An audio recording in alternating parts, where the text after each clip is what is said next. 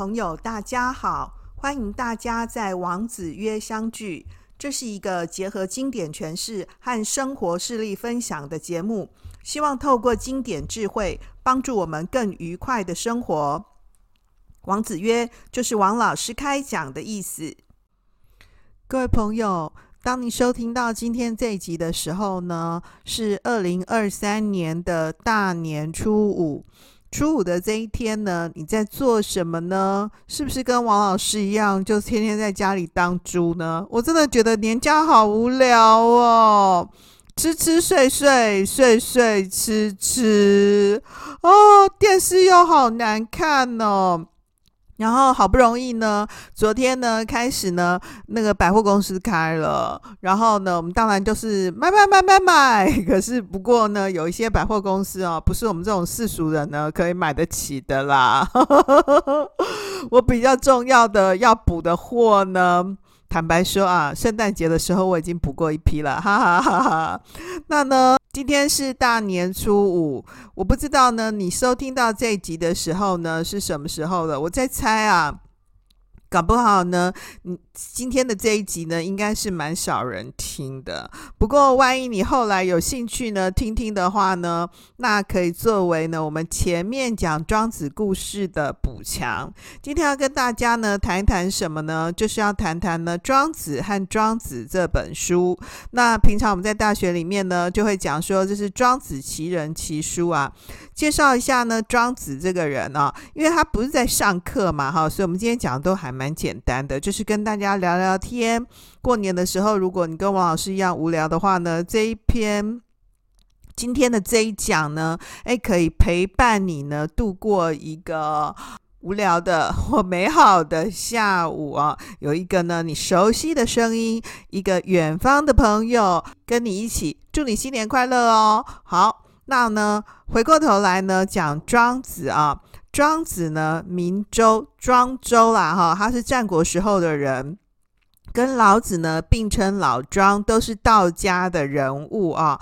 那呢，庄子的这本书呢，又叫做呢《南华真经》。真假的真哦，所以其实庄子是道家的。你看那个电视上面有介绍佛教电视的哦，讲这个佛经的。所以虽然庄子这本书叫做《南华真经》。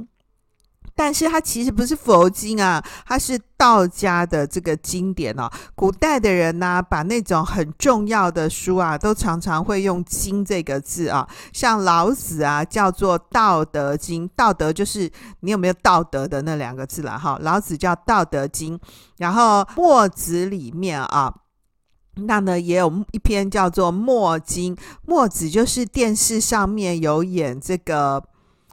非攻哦，那个演墨子那个人是刘德华哦，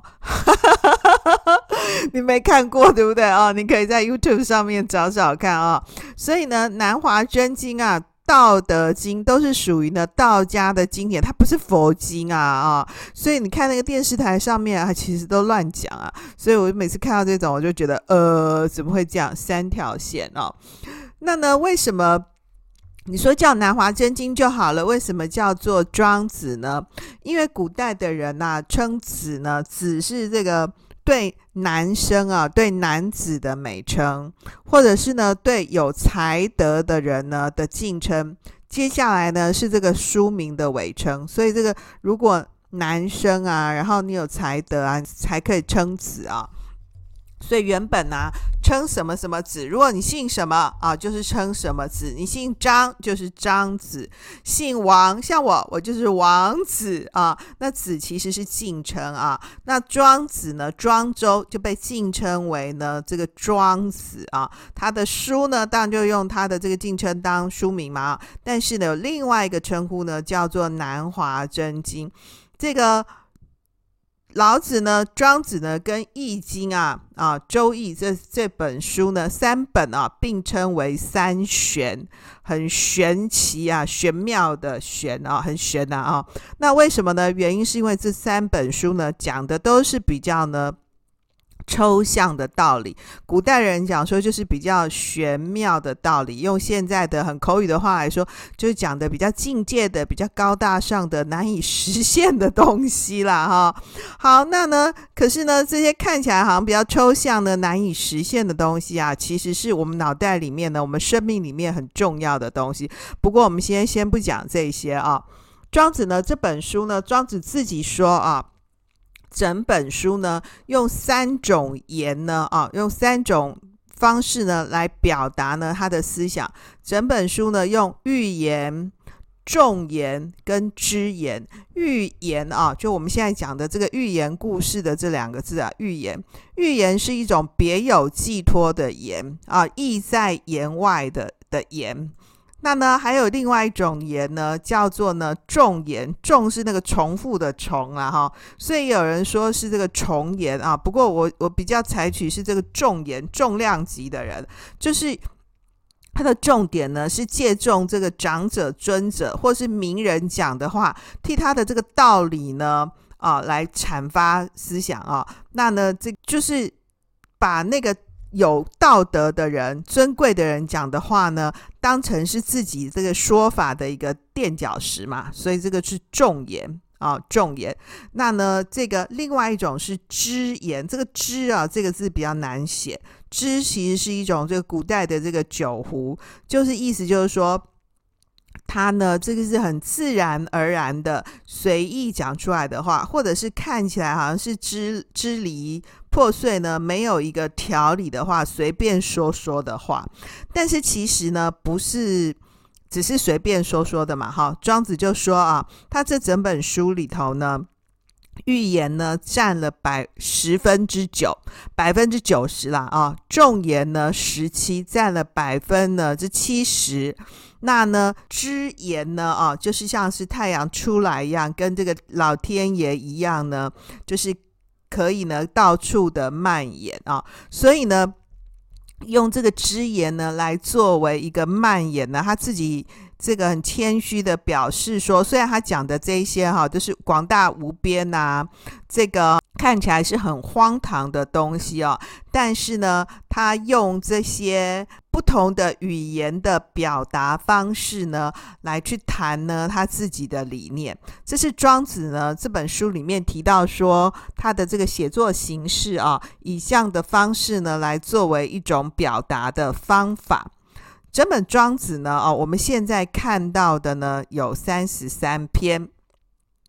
整本书呢分成呢三大部分，内篇、外篇跟杂篇三部分。这个呢内外杂篇呢，我们过去也提到过啊。就我们前面讲的这个庄子的故事里面呢，大部分啊都是从庄子的外篇呢里面呢拿出来谈的啊。那呢一般认为说啊，这整个庄子呢，这个呃六万五千多字里面呢啊。内七篇呢，大概是庄子本人写的；外篇呢，十五篇呢，有的是庄子的弟子写的，或者是呢，庄子跟他的弟子呢一起合作写的。它反映的呢，都是庄子的思想。那么杂篇里面呢，有十一篇啊。的这个情况就比较复杂一些哦，有一些呢，就是呃，应该说是是庄子的学派啊的人呢所写的，甚至于呢，也有一些篇幅呢，被认为说不是庄子的学派的所有的思想啊，就是里面写的内容是比较比较呢纷杂一点啊。那当然，对于这个内外篇的一个表现形式呢啊。大家呢都有不同的讨论。我们今天呢，呃，看到的这个庄子的本子啊，那注本里面比较好的呢是郭象的注。我们在呢前面许多讲里面提到说，庄子的故事啊，大概呢也都是参考呢这些不同的注本呢来做说明的啊。那呢，呃，清代有一个哲学家啊。王夫之，他就认为说，这个外篇是庄子的门徒后学啊，各以己意来引申发挥的啊。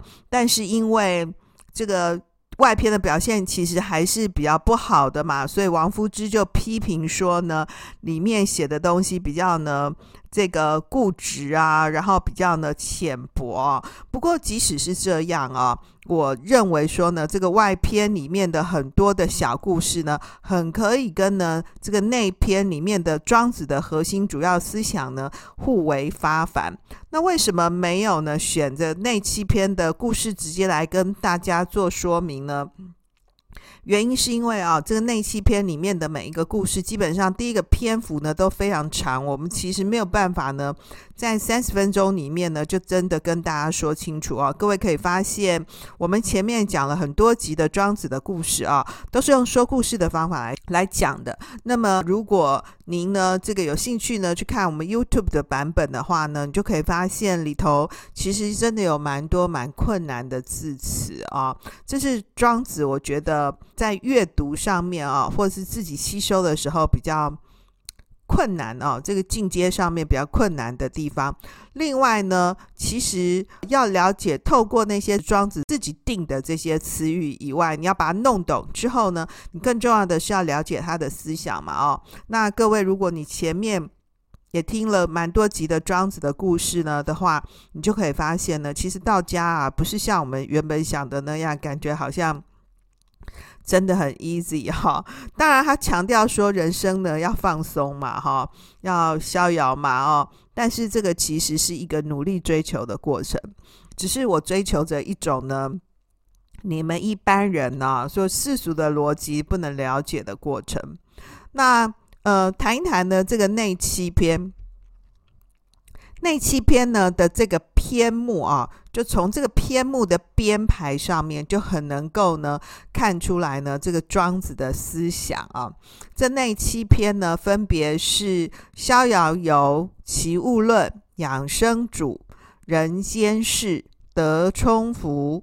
大宗师和应帝王啊，你不用特别记这个内七篇的篇目了哈，我来讲故事给你听，你就懂了啊。或者是回头呢，你也可以在我们的这集节目的这个资讯栏里面呢，我会帮大家呢把它做一个整理啊，跟这个序列的一个安排。这个内七篇的篇目呢，一开始呢，庄子第一篇就叫做《逍遥游》。这《逍遥游》呢是整篇。整本庄子书的第一篇，也是呢整本庄子呢思想啊，庄子全部思想的核心。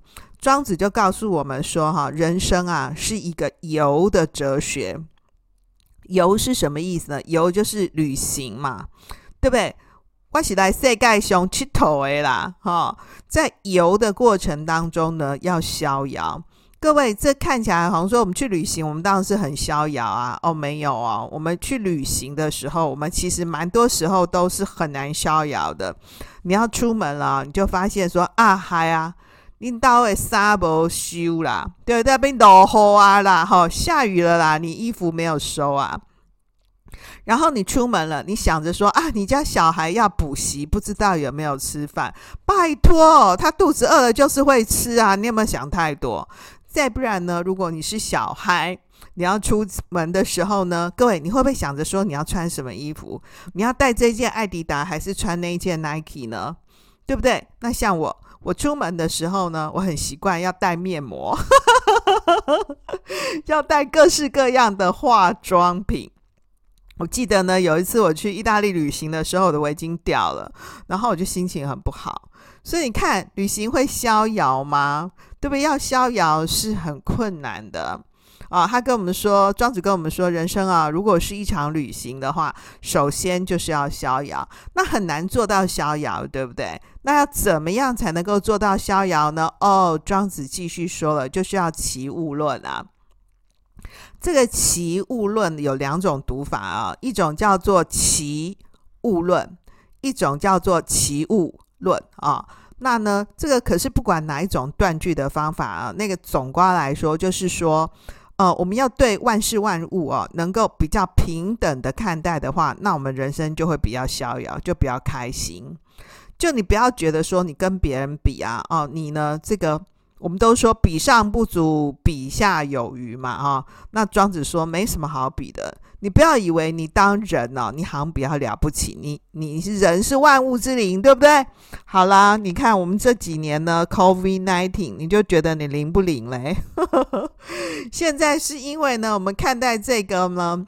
新冠病毒啊，都比较知道说怎么样这个对应的方法。后来也发现说，哎，就还好嘛，就是像感冒那样子嘛，哦。你呢？CT 值呢？不晓得是多少呢？但是反正你就无症状嘛。虽然你是阳，对不对？然后你周围的人呢，全部也都得过了，对不对？所以大家就负负得正哦。其实也不是这样。庄子就跟我们说，我们呢对待天地的万事万物啊，都能够比较平情、比较公平的去怪对待它的话，你心里头就比较不会不舒服。你不要不会不舒服呢，你就比较容易逍遥啊，对不对？你就可以发现说啊，为什么他是开特斯拉啊？为什么你坐公车，对不对？坐公车有坐公车的好的地方，开特斯拉呢有开特斯拉好的地方，可是特斯拉也有特斯拉的限制，重点就在这里。啊，所以呢，如果能够齐物呢的去看待的话，那其实就没有那么多不开心。那接下来呢，庄子呢的第三篇讲说是要养生主啊，养生主呢，我们在前面里面呢，啊讲过这个庖丁解牛的故事。这个要养护呢生命的主人，生命的主人是什么？就是要养护我们的精神呐，啊，生之。主啊，生命的主人是什么？就是养护精神，所以让自己的精神不要受伤害。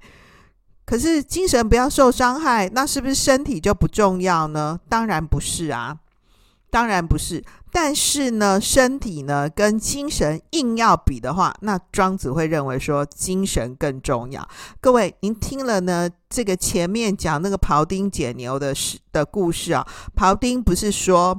他练习那个解牛呢，之所以能够这样子这么的优美，合于呢桑林之舞，能够呢有这个合于音节的一个肢体表现啊，原因是因为他能够呢好好的运刀，能够游刃有余，而他这样子的一个练习啊，这个阿丁塞啊，阿丁师啊，庖丁。练习了十九年呢，各位，你觉得十九年是多久的时间啊？哎，小孩子就读高中嘞，对不对？所以要练十九年呢。但是即使是这样，他每一次呢，还是非常非常的小心谨慎啊。所以能够像有这样子的一个心情，要时时养护好自己的精神生命，这样子人生才有可能逍遥嘛。好了，那庄子提出来的第四个办法是呢，我们练习的这些功夫啊，这些功夫修养在哪里落实呢？在人间世里头啊，人间世就人世间嘛，对不对？要在人间落实，在人间世里面呢，我们也跟各位呢分享了一个这个栗社树的故事。这个栗社树是长在土地公庙旁边的一棵大树啊。所以你长的地方对，并且你是一棵没有用的树，没办法做那个很好的这个家具啊啊，这个木质比较疏松，所以因此这个树就可以长得很大。那这个栗色树也特别讲了一段话，栗色树也说他是呢为了这件事情努力奋斗，好不容易才可以长在这里的耶。所以庄子啊，并没有告诉我们说我们人要隐居啊，对不对？这样子的一个功夫修养是在人间完成的，可他一点都不容易啊，一点都不容易啊！这是人间事啊，你要逍遥，不是躲到山里面不跟人来往啊，逍遥是在人间要逍遥啊。那么如此呢，就可以达到一个德充福。这个德呢，啊，讲的这个德，道德的德啊，不，道家也讲道德的啊，但是道家的道德呢，指的是呢自然的本性啊，你就可以让你的这个自然的本性呢，充分的发挥啊，得充福。你自然的本性是什么呢？哦，你天生是怎样就怎样嘛。有的人个性是比较文静的，你就不用勉强他一定要变成是一个外向活泼的人呐、现在社会都讲说，我们要懂得自我行销啊。对不对？那庄子就会告诉你说啊，什么叫自我行销？不是一定哇啦啦啦啦很会讲话才叫自我行销啊，对不对啊、哦？那呢，这个不用呢，大家都长成一样的样子，保有你自己。那么通过前面的功夫修养呢，你就可以得充福了啊。接下来呢的这一章呢，章名叫做《大宗师》啊，《大宗师》呢这个篇目呢，整个其实就是在讲。体道明道的一个境界啊，大宗师是一个这个庄子定的一个专有名词啊。那呢，通过呢逍遥齐物养生主人间事，可以变成是一个道德呢充满完满的人之后，就可以达到一个体道明道的境界。做完这些要干什么呢？要应帝王。应哦是这个应该的应啊，应是这个。应应该念应啊啊、哦，应就是符应，符合应和帝王的要求。所以道家啊、说穿了要干嘛？这个修养啊，功夫啊，不是只是为了服务个人，也希望可以服务天下的。只是因为天下很乱嘛，战国时代乱七八糟啊，我自己先把我自己顾好比较重要。可是呢，他还是很希望说这样子的一个方法。他不是直接说像是儒家的那一种，己欲立而立人，己欲达而达人，己所不欲，勿施于人。对，家己好，大家好，拢拢好，这样子啊，共同体的概念。那么道家讲的共同体是什么？我跟自然天地是在一起的。然后呢，因为我不是不要跟人在一起，是因为你们人很恶心，很讨厌呐，对，这没办法。对不对？所以呢，他讲说那七篇的最后一篇呢，讲的是印帝王。印帝王是在讲呢，作为一个帝王，好的帝王的一个守则，应该要做到哪些？当然，庄子也希望说，像这样子的一个帝王，真的可以服务于人世嘛。不过呢，这是哲学家的理想了哈。哲学家呢的问题就出在呢，他构筑了一个理想的世界，可惜就在于呢，这个世界并没有按照他想的发生。好，所以当这个印帝王哦，作为一个这个帝王啊，明王之德呢，可以合于天地嘛，哈，叫做帝王，所以他提倡的是一种没有治理的治理啊。他希望说，这个帝王能够很重要的是要修心啊，心内心的心啊，就是战国时代啊，哈，本来是很强调王霸之辩的，霸就是霸道啊，没有谁要行仁政啊，仁政是很弱的啊，对不对哈？那呢，霸政哈，然后我们会说霸政必亡，对不对？那你在说的霸政可以成一时之德嘛，对不对啊？所以呢，庄子跟儒家啊都一样的，他们就希望说，其实会有一个好的帝王。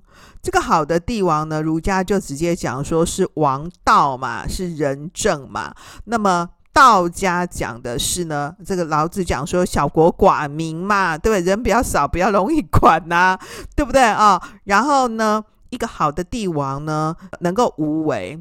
为政呢，要用无为的方法来治理，所以要无治之治啊。可是呢，进一步的来说啊，政治上面呢，看起来好像是帝王只有一个，对不对？由那个帝王来管辖啊。可是庄子更希望说呢，在生命的意义上面，每个人呢都当自己的帝王。那你当然可以发现，这就是一个很理想的一个说法啊。不过认真想想，当我们没有办法改变世界的时候，我们改变自己，调整我们自己，其实这也还蛮务实的啊。那呢，所以帝王啊，他谈的是一个理想的君主。各位，你有没有发现啊？这样子的一个内七篇安排的顺序呢，就有隐含着一种呢，先个人好，逍遥游，最后要应帝王。个人好呢是什么？是一种内圣的功夫，讲内在的个人的修养。然后呢，一直到印帝王就是外王啊，所以这个内圣外王啊，这个词语呢，也是呢庄子里面讲的。我们会觉得说，哦，我们就是要把天下治理好啊，就很希望这个天下太平啊，世界大同啊，要和谐啊，和平啊。那么其实像这样子的一个理想呢，庄子谈的是呢内圣外王之道。有没有觉得蛮有趣的啊、哦？所以如果你误会呢，觉得道家啊就很 easy 啊，很废哦，你就真的读错了啦！哈、哦，那我们今天呢，从这个庄子的篇名呢的安排啊，跟这本书呢的一个写作模式呢，来跟各位呢做分享。